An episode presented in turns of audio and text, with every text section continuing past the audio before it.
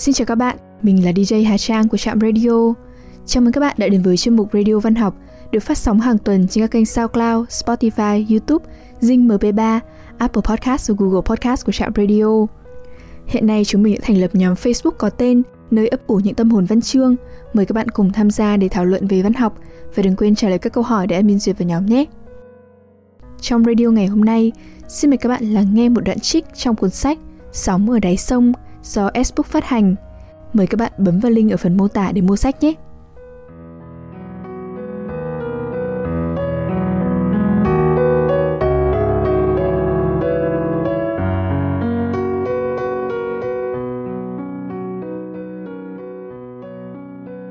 Sóng ở đáy sông Bây giờ hắn đã là một ông chủ Ông chủ nghề mộc của 33 người hoặc đang ở tù Hoặc sắp hết hạn hoặc là con cháu của bạn tù.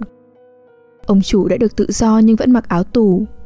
Các kiểu áo, khi thì kẻ sọc từ tựa sắc áo của đội tuyển Argentina, khi thì màu cỏ úa, khi thì đen và cuối cùng là màu tím thâm, giống màu hoa của các cô các cậu mới lớn, ép vào sổ lưu niệm hẹn hò sự trung thủy. Tất cả vẫn còn nguyên, chỉ khác. Phải tốt hơn và do hắn tự may chứ không phải nhà tù phát. Hắn nghiện áo tủ nhưng nghiện những con người suốt cả đời không lúc nào rời khỏi tâm trí hắn. Một người cha và những đứa con. Vào thời sinh nở có kế hoạch, gia đình hắn nhất định là đối tượng phải đấu tranh, góp ý. Nhưng thời bấy giờ có nhiều người thèm khát cái cảnh giàu có, lắm vợ đông con như cha hắn. Bà cả, năm con sống, bốn con chết. Bà hai, bốn sống, hai chết. Một người vợ ba không giá thú sau này, người ta gọi cái tên hết sức nhố nhăng là bồ, cũng có một con sống, hai con chết. Hắn là thứ ba nhưng kể người sống thì hắn là con cả của bà hai. Mẹ hắn nguyên là người ở nên sống với bà cả vừa là em, vừa như con hầu. Ấy là nghe mẹ hắn kể thế. Khi hắn ra đời bà cả đã mất. Các anh con bà cả coi hắn vừa như em vừa như con. Duy có anh út, anh ý như một sự thêm thắt của cha dành cho bà cả. Anh ý cách xa các anh lớn hàng chục tuổi và hơn hắn có hai tuổi – Cha hắn là người cao to, hồng hào không có dâu, nên rất khó đoán tuổi và không biết lúc nào đang vui hay buồn. Vì rất ít khi ông nói, cười với vợ con. Còn với bạn bè và người cùng phố, cùng giờ làm việc thì người ta bảo ông là người rất nghiêm chỉnh và họ gọi ông là ông biết trước. Hắn không biết cha mình làm gì, chỉ thấy nói ông làm bàn giấy ở trong cảng từ thời Pháp và khi ta tiếp quản ông vẫn là cán bộ bàn giấy ở đấy cho đến mấy chục năm sau này ăn bờ ở bụi, ra vào nhà tù như ra vào chợ sắt. Hắn không thể hiểu nổi cuộc đời hắn bắt đầu từ đâu, vào lúc nào. Có phải từ cái gia đình giàu có đã phá sản và từ người cha nghiêm ngặt đã thất thế? Một ngôi nhà hai tầng cửa chớp xanh, khung cửa kính, màu vàng, gạch nghiêng màu đỏ viền quanh, không hề bám bụi bẩn và xây xác. Cha và các anh con mẹ cả ở trên tầng 2, mỗi người riêng một phòng. Người chơi guitar, người tập piano, người vẽ tranh, người đánh tennis. Anh nào cũng nói tiếng Tây xì xèo như rán mỡ và nhanh như gió. Mấy mẹ con hắn ở tầng dưới, nhưng vẫn có một nửa phía ngoài là nơi tiếp khách. Ở cùng một nhà nhưng tầng trên, tầng dưới như hai nước khác nhau. Người tầng trên đi về lặng lẽ như ma, lại chỉ thấy xì xèo như người ở bên Tây mới sang. Còn tầng dưới, tầng của nước ta thì cười đùa, khóc mếu, cãi cọ, cấu véo nhau, trí chóe suốt ngày. Thỉnh thoảng lại giật thót người nghe tượng trên quát xuống. Có để cho ai yên không? Hoặc cả lũ mất dạy. Không còn biết thế nào là tự trọng. Hoặc có định phá cái nhà này ra thì bảo. Đúng là dân nhà quê. Những lúc ấy mẹ lại nghiến răng xỉa ngón tay và chán tên thủ phạm nói zin rít mà rất nhỏ, đe dọa một cách vụng trộm. Tôi lay các bố, giết tôi đi, đừng làm tôi nhục nhã ê chề với người ta. Cả hai thằng nín thở đứng gục mặt nhận tội và thương mẹ. Nhưng tất cả đều quên nỗi sợ hãi rất nhanh, chỉ vài ngày sau lại không nhớ lúc nào tầng trên có người. Cũng may, mỗi buổi tối vào lúc ăn cơm lại có thể phần nào làm nhẹ vơi nỗi tức giận của tầng trên. Cả nhà chỉ ăn chung một bữa tối. Giúp mẹ dọn cơm xong, thằng nhớn, tức là hắn, lên đứng ngoài cửa từng phòng khoanh hai tay trước ngực. Con mời cậu đi sơi cơm ạ, con mời anh đi sơi cơm ạ. Trừ anh út còn khi vắng bố hắn phải xưng con với tất cả các anh Cậu và các anh ngồi vào mâm Hai đứa trẻ nhà dưới lại đồng loạt khoanh tay mời. Con mời cậu xơi cơm, em mời các anh xơi cơm ạ. Chữ anh là dùng cho những anh ở tầng trên, còn mẹ và thằng anh ở tầng dưới đều biết rằng không ai đáng được mời và cũng chẳng ai phải mời ai. Mẹ tuy đẻ ra con nhưng mẹ lại là con ở. Chúng tuy là con nhưng là con của ông chủ. Cả khi lên gác, cả lúc quanh mâm cơm, cả khi trông thấy người tầng trên đi về, mẹ và các con tầng dưới đều phải kính cẩn mời chào. Nhưng không bao giờ được nghe một tiếng nói, một cái phẩy tay hoặc một cái nhìn đáp lại. Vậy mà không chào, mời, lập tức đáp lại ngay. Đấy là khi tất cả đã ngồi vào mâm, mẹ và lũ trẻ mời xong còn chưa dám cầm đũa, thì cậu vừa vả cơm vừa nói mà không cần nhìn vào kẻ phạm tội. Chẳng hạn, núi, tên hắn, sông, thằng em kế hắn, đứng dậy. Cậu lại tiếp tục ăn và giọng hạ xuống như không hề có chuyện gì xảy ra. Vào tường khoanh tay lại. Rất nhẹ nhàng, nhưng Phạm, theo cách gọi của hắn những năm sau này, biết tội lỗi của mình bỏ đũa xuống mâm đi vào tường, ngoảnh mặt ra bàn ăn, cúi gầm xuống cho đến khi nào cậu cảm thấy cần tha thì tha. Có khi ăn được một bát, có khi là nửa bữa, có khi đã ăn xong cậu lại quên, đi lững thững lên gác không biết rằng đã có kẻ bị phạt. Phạm cứ phải đứng đấy đợi mẹ lựa khi nào thuận mới dám xin cậu. Mỗi lần có kẻ phạm tội, mẹ nhai cơm trông như nhai rác trong miệng.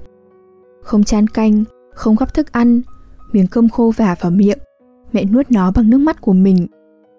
Cũng có lúc nước mắt lại chảy ra ngoài, miếng cơm mắc ở cổ mẹ nhưng nghẹn lại, lấy vạt áo lau nước mắt. Một tiếng rầm xuống bàn cùng với tiếng quát, còn muốn bênh à? Bát đũa trong mâm nảy lên, cả mấy mẹ con cũng nảy lên, run bần bật. Các anh tưởng trên cau mày, lặng lẽ ăn, lặng lẽ đứng dậy, lặng lẽ ném vào mẹ con hắn những cái nhìn khinh bỉ rồi lên gác. Sự lục đục của tầng trên bắt đầu từ hạnh phúc của anh hai, anh Nam. Tên các anh ở tầng trên thứ tự như sau. An, Nam, Bình, Yên, Ý. Anh Quốc trên anh Bình, anh Vạn, chị Sự, chị Như sau anh Yên đều chết. Nếu còn sống cả thì tên của các anh chị tầng trên gọi liên tục là An, Nam, Quốc, Bình, Yên, Vạn, Sự, Như, Ý. Ở tầng dưới, kể cả những đứa đẻ sau này, thành một dãy. Núi, sông, biển, cả, phồn, chết. Và đứa con gái cuối cùng thì chưa kịp đặt tên. Nó đã cùng mẹ chết trên bàn mộ. Vợ Nam là người phụ nữ đẹp đến nỗi cả tầng dưới, tầng trên ai nhìn thấy cũng nao núng, buồn. Vì ngoài anh Nam ra, chị ấy không phải là của ai. Cười cho mọi người, nhìn âu yếm cho mọi người, làm xôn xao cho mỗi bữa ăn tối. Chị so đũa cho các em, mời trước mọi người, mời tất cả. Vào bữa ăn, người lớn thì dịu dàng, tươi tỉnh, dù vẫn lặng lẽ. Lúc ấy trẻ con cũng ngoan hẳn lên, tranh nhau khoanh tay chào mời lễ phép không cần ai nhắc nhở, và cũng không quên để trở thành kẻ phạm tội. Mỗi lần chị đi đâu về hoặc từ trên gác xuống đều khoác vai anh. Trẻ con tầng dưới thích thú, ngó nghiêng thầm thì. Người lớn tầng trên thấy trướng mắt quay đi, khó chịu. Còn mẹ hắn, mỗi lần bất chợt nhìn thấy anh chị ôm nhau, vội vàng ngoảnh mặt hoặc lẩn vào chỗ khuất nhưng không hề biết gì, không thấy gì. Mẹ sợ. Nhưng vào bữa ăn, mẹ nhìn chị như vừa biết ơn, vừa chân thành khuyến khích. Chị tốt lắm, đừng ngại gì. Tiếng súng bùng nổ ở tầng trên vào một buổi chiều. Anh Nam đang cởi trần, mặc quần đùi. Chị đi đâu về, chưa kịp bỏ nón và áo dài. Anh đã ôm ghì lấy chị. Hai người nằm ra giường. Các cánh cửa sổ vẫn mở. Anh An đi qua nhìn thấy. Chỉ kịp nhổ một bãi nước bọt rồi quay lại xô vào phòng cậu đập cười thình thình. Các anh khác xô ra. Anh An nói với bố nhưng cho cả tầng trên, tầng dưới nghe. Cậu sang chỗ thằng Nam mà xem trò mèo, nó coi đây là cái bãi tha ma toàn là những xác chết hay sao? Thời buổi loạn lạc, bẩn thỉu. Anh Nam ấy các cửa sổ lại và từ từ đóng cửa chính. Trước khi nó kín hẳn, anh còn thò đầu và cánh tay trần ra ngoài nói Ông ghen hả? Mẹ kiếp, có thèm, sang đây tôi ủng hộ một cái. Chiều đó, An bỏ nhà đi đâu? Chị vợ Nam không xuống ăn cơm. Còn mọi người, không ai nhìn vào mặt ai, cứ như có ai bôi nhọ nổi lên mặt mình. Hai đứa trẻ, đứa lên bốn, đứa lên ba không cần mẹ dặn. Chúng cũng biết cảnh lục đục ở tầng trên. Chúng khép nép thì thảo với nhau. Không đùa nữa, bố giết chết đấy. Thằng em gật đầu nói lại Đứa nào bếp xếp bố xé đôi cho chó nhai Không đùa đâu Một tuần sau ăn về và ngồi vào bàn ăn tối với mọi người Chưa ai biết rõ sự xuất hiện đột ngột thì anh đã nói lạnh tanh Chủ nhật sau tôi lấy vợ. Cưới ở khách sạn Lục Hải Thông. Tôi đặt 50 suất quan khách. Tôi lo mọi việc. Khoản ngân khố cậu đảm đương cho tôi. Ông bố cũng lạnh người Giọng nhỏ, nhạt. Cậu chưa nghĩ đến việc đó. Chỉ có loại mặt hạng nó mới cưới vợ ở khách sạn. Mà cái khách sạn tàu ăn chơi đảng điểm ấy Thì lại không thể đem nhau đến đấy mà cưới. Tôi đã đặt rồi. Cho nên mọi việc cậu không có bổn phận phải lo gì cho con. Tôi cũng đã dự liệu cậu sẽ nói thế. Tính toán kỹ lưỡng vậy là rất tốt. Tôi đã tính không bằng 2 phần 3 phí tổn cho thằng Nam. Nhưng tiền không phải nước biển. Chưa đầy một tháng, Phải đổ vào đấy hai khoản lớn như thế. Cậu còn nhiều xét ở nhà băng? Không phải để làm việc đó. Cậu phải làm. Cậu không làm, Cậu phải làm đấy. Cậu nhất quyết không làm. Cậu biết tính tôi. Từ bé, tôi không thích nói nhiều. Cậu cũng như anh Không bao giờ dài dòng Cậu quên những tài khoản của mợ chuyển sang tên cho tôi ở nhà ban franchise de Lenoshin. Cậu biết anh đứng tên, nhưng cậu cũng biết anh không có quyền. Không ngờ một viên chức như cậu mà không thạo luật. Luật nào cũng phải có trên dưới, có tôn ti trật tự, anh hiểu không? Trên dưới, tôn ti trật tự. Cậu hỏi mấy đứa trẻ nhà quê này xem, chúng nó sinh ra có phải từ cái tôn ti trật tự nhà này không? Thôi tôi đi. Thứ tư tôi quay về để lấy tiền cachet cho chủ khách sạn anh đi ra cửa. Đến lúc này người cha không thể nhạt nhẽo được nữa. Mặt ông nóng lên bừng bừng trước sự xúc phạm của con trai. Ông đứng phát dậy ném sự bực tức theo nó. Mày đừng hòng tiêu của tao một xu! Rồi để chứng tỏ sức mạnh của mình, trước mặt đám con trai, cô con dâu nhõng nhẽo và mấy mẹ con con nhà quê, ông xăm xăm lên gác, chân nện thình thình xuống sàn gỗ lim. Thế nhưng, mọi việc cũng cứ diễn ra đám cưới vẫn ăn uống linh đình, vẫn là tiền của ông bố. Vợ chồng An vẫn về sống ở căn phòng cũ của anh, chỉ khác trước ở chỗ, bây giờ gia đình không ăn cùng buổi tối. Hai đôi vợ chồng mới ở tầng trên nấu ăn riêng hoặc đi ăn khách sạn. Hai anh con trai tiếp theo đòi chia tài sản rồi người đi mua chỗ khác, người sung vào lính tổng động viên chống đỡ chiến dịch đông xuân của Việt Minh. Căn phòng của ông bố và cậu út bị hai bên lấn mất lối đi. Vào mỗi buổi, Họ nấu ăn ở nhà thì khói ùa và sặc sụa không thể chịu nổi. Sau nhiều lần xô sát cãi chửi nhau, ông từ mặt cả hai và kéo thằng con út xuống ở tầng dưới. Ba mẹ con hắn dồn lại ở trong phòng chứa đồ. Ở chật, nhưng chúng được có bố, và mẹ chúng cũng như là có chồng. Lại thành một gia đình, ăn uống, tiêu pha, ngủ nghe cả ngày, cả đêm chứ không phải chỉ được ban phát từng lúc, từng bữa.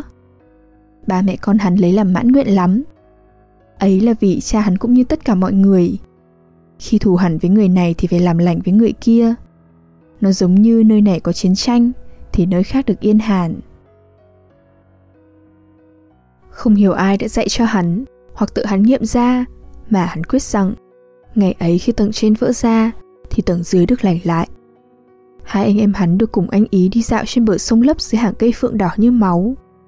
Được đi với bố là sướng, chứ sông lấp ngày ấy thối ơi là thối.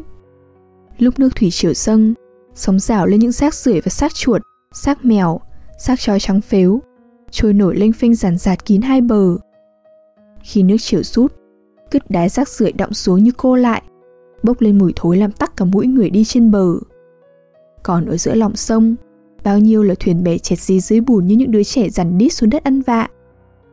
Từ đấy, khói tọa ra cay xè và mùi húng liều, ma di rất tàu của các chú ba tàu, cộng với mùi cá tanh òm nhôm nhấp mặn, thành thử mùi Hải Phòng không thể nào quên được. Đấy là những ngày cuối cùng của tháng 8 năm 1954. Quân Pháp từ các nơi kéo về khu tập kết 300 ngày. Đồng bào di cư từ Hà Nội, Hải Dương xuống, Bùi Chu phát diệm kéo sang, Vĩnh Bảo tiên lãng ùn ùn đổ lên nằm ngồi, ăn uống, ỉa đái la liệt giữa nắng mưa ở các vườn hoa nhà kèn, cây cọ, bãi bon nan, sân máy đèn đến cửa nhà hát lớn, các trường học cạnh ngõ thối. Lính Lê Dương, lính bảo hoàng lùng sục, thúc ép dọa nạt, dụ dỗ đồng bào giáo dân ghi tên theo chúa vào Nam. Những chuyến tàu thủy ngày đêm vào cảng chở người, máy móc, súng đạn. Các đoàn biểu tình của công nhân, của các viên chức và người lao động rầm rập kéo đi đòi Pháp phải thi hành hiệp định Geneva, đòi chủ phải trả lương cho thợ thuyền. Hải Phòng như cơn sốt sôi sục cho đến chiều ngày 13 tháng 5 năm 1955, khi những người lính Pháp cuối cùng cúi mặt lê bước xuống tàu. Cả thành phố bừng đỏ màu cờ và tiếng reo họ đón bộ đội về giải phóng. Khi còn ở trong tù, hắn bảo rằng đấy là những ngày đầu tiên trong đời hắn có được những náo nức, sung sướng đến thế. Ba anh em hắn, mỗi người cầm một lá cờ đỏ sao vàng bằng giấy, một tay giơ lên vẫy vẫy dù không có ai trông thấy, một tay túm vào tay cha, chen trúc xô về phía nhà hát lớn. Cha hắn là người có công tham gia đấu tranh với chủ chống phá kho, phá tàu trong cảng, được giữ nguyên chân bản giấy làm việc cho ta. Ông dẫn ba người con nhập và đoàn người theo bộ đội đi mọi nơi từ sáng sớm đến tối mịt, quên rằng mẹ hắn vừa ở cữ em bé thứ tư, thằng cả chưa đầy một tháng. Hắn bảo mẹ hắn như một cái máy đẻ bằng điện. Cha hắn chỉ chạm đánh tách một cái là có thai. 9 tháng sau lại lòi ra một đứa, sòn sòn năm một. Ngày hôm ấy hắn đã lục vấn cha hắn. Lần đầu tiên hắn biết cha hắn vui, hắn mới dám hỏi. Đi đến đâu hắn cũng hỏi. Cậu ơi sao cầu đất lại chỉ có đường nhựa? À, ừ, ngõ cấm mà người ta vẫn cho mình đi hả cậu? Này, thôi túm chặt lấy tay, tuột ra là lạc đấy. Cậu ơi, cầu rào này đến đêm người ta mới rào phải không ạ? Không hỏi nữa, sau này học sẽ biết. Sau này đi học, hắn có hiểu ra gốc gác những tên gọi rất vô lý của thành phố mình. Nhưng hắn vẫn chưa vỡ ra và cũng chưa kịp hỏi ai rằng tại sao sông lấp vẫn còn nước chảy. Hắn đã vào tù, cuộc đời nhà tù và cuộc đời trộm cắp dài hơn cuộc đời đi học. Làm sao hắn hiểu được điều gì?